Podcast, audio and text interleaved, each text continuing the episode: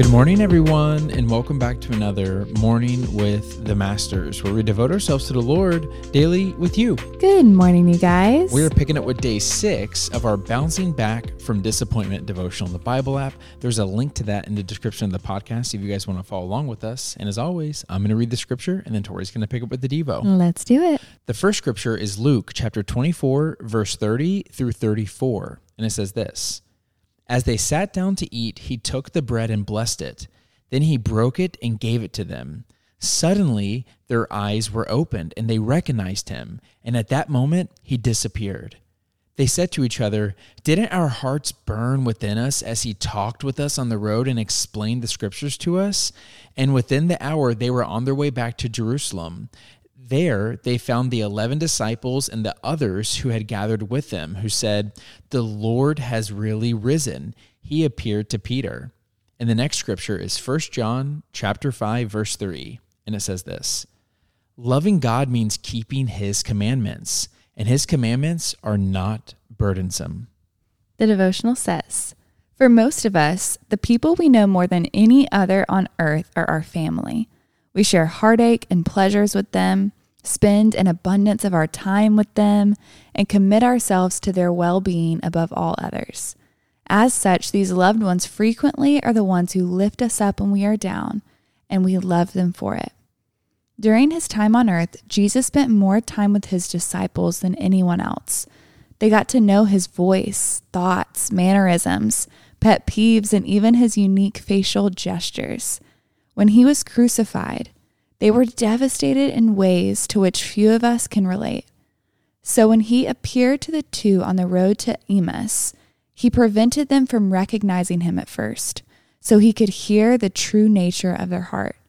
But as the verses above point out, their eyes were opened to everything, including who he really was when he broke the bread and gave it to them. This action closely resembles his actions in the Lord's Supper, where he taught them and forewarned them of what was to come. In the intimate act of breaking of bread, these disciples knew who he was, and they were immediately encouraged. When life drags us down and struggle becomes unbearable, our ability to rise above it all hinges on our intimate communion with Christ.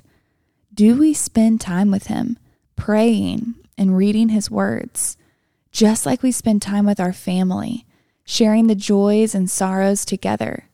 Do we give all our burdens to and share all our victories with him? In short, do we live as people who are in him?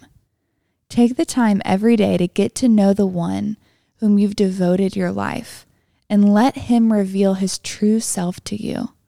Regular communion with Christ gives us the means by which we rise above the disappointments of our lives. Yeah, that's so good. I couldn't help but feel that there was a great metaphor inside the devotional and inside the scripture. Yeah. When those two saw Jesus break the bread and he handed it to them, it dawned on them who he was. Right.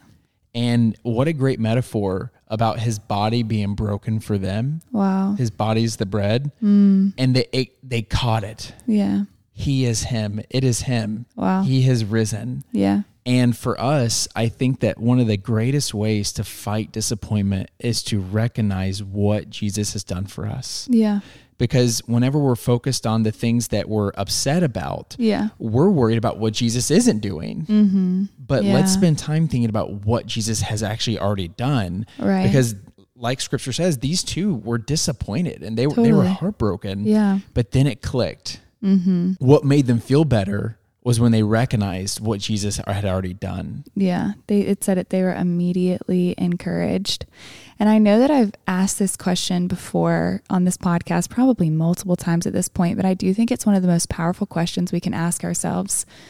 If the Lord didn't answer one of our prayers in the way that we desired, if we didn't get all the things we were hoping and praying for, would what Jesus did on the cross be enough for you? And I remember the first time someone asked that question, or I heard that question asked, I said, wow, What a powerful question for us to truly sit and ponder on, because how quickly, when we don't get our way or things are taking too long or we're in the wait, do we start questioning how much God loves us or why he's doing this to us? And we ask all of these questions, and we're asking the wrong question. When you think about what Jesus did, there is no question of if God loves me. That's not even a part of the equation. What Jesus did proved his love for us, and the fact that we get to have communion. What we should be asking is, what is a loving God teaching me in the middle of this? Amen. Amen. Yeah. I love that. And it really does change our perspective on things. Yeah, it does. You're ready for me to pray something out? I am. Oh, Lord, thank you for this wonderful reminder of what you have already done, God.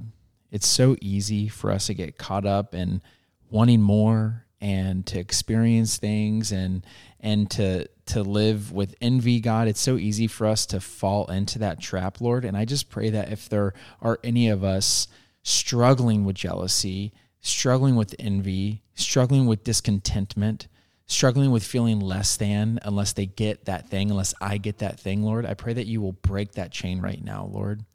I pray that you will help us find full contentment in you, God. I pray that you'll help us to continually build those daily habits where we find our satisfaction in you, we find our treasure in you, we find our contentment in you, we find our fullness in you, God. We find everything in you, God, not in the world.